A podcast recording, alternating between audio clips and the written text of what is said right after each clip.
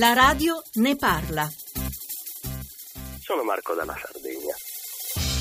In tema di sicurezza stradale volevo appunto porre questa domanda, il perché il codice stradale non preveda un ulteriore esame dopo una certa età per le persone anziane, perché io credo che sia necessario tutelare sia la sicurezza degli anziani sia la sicurezza di chi guida insieme a loro nelle strade.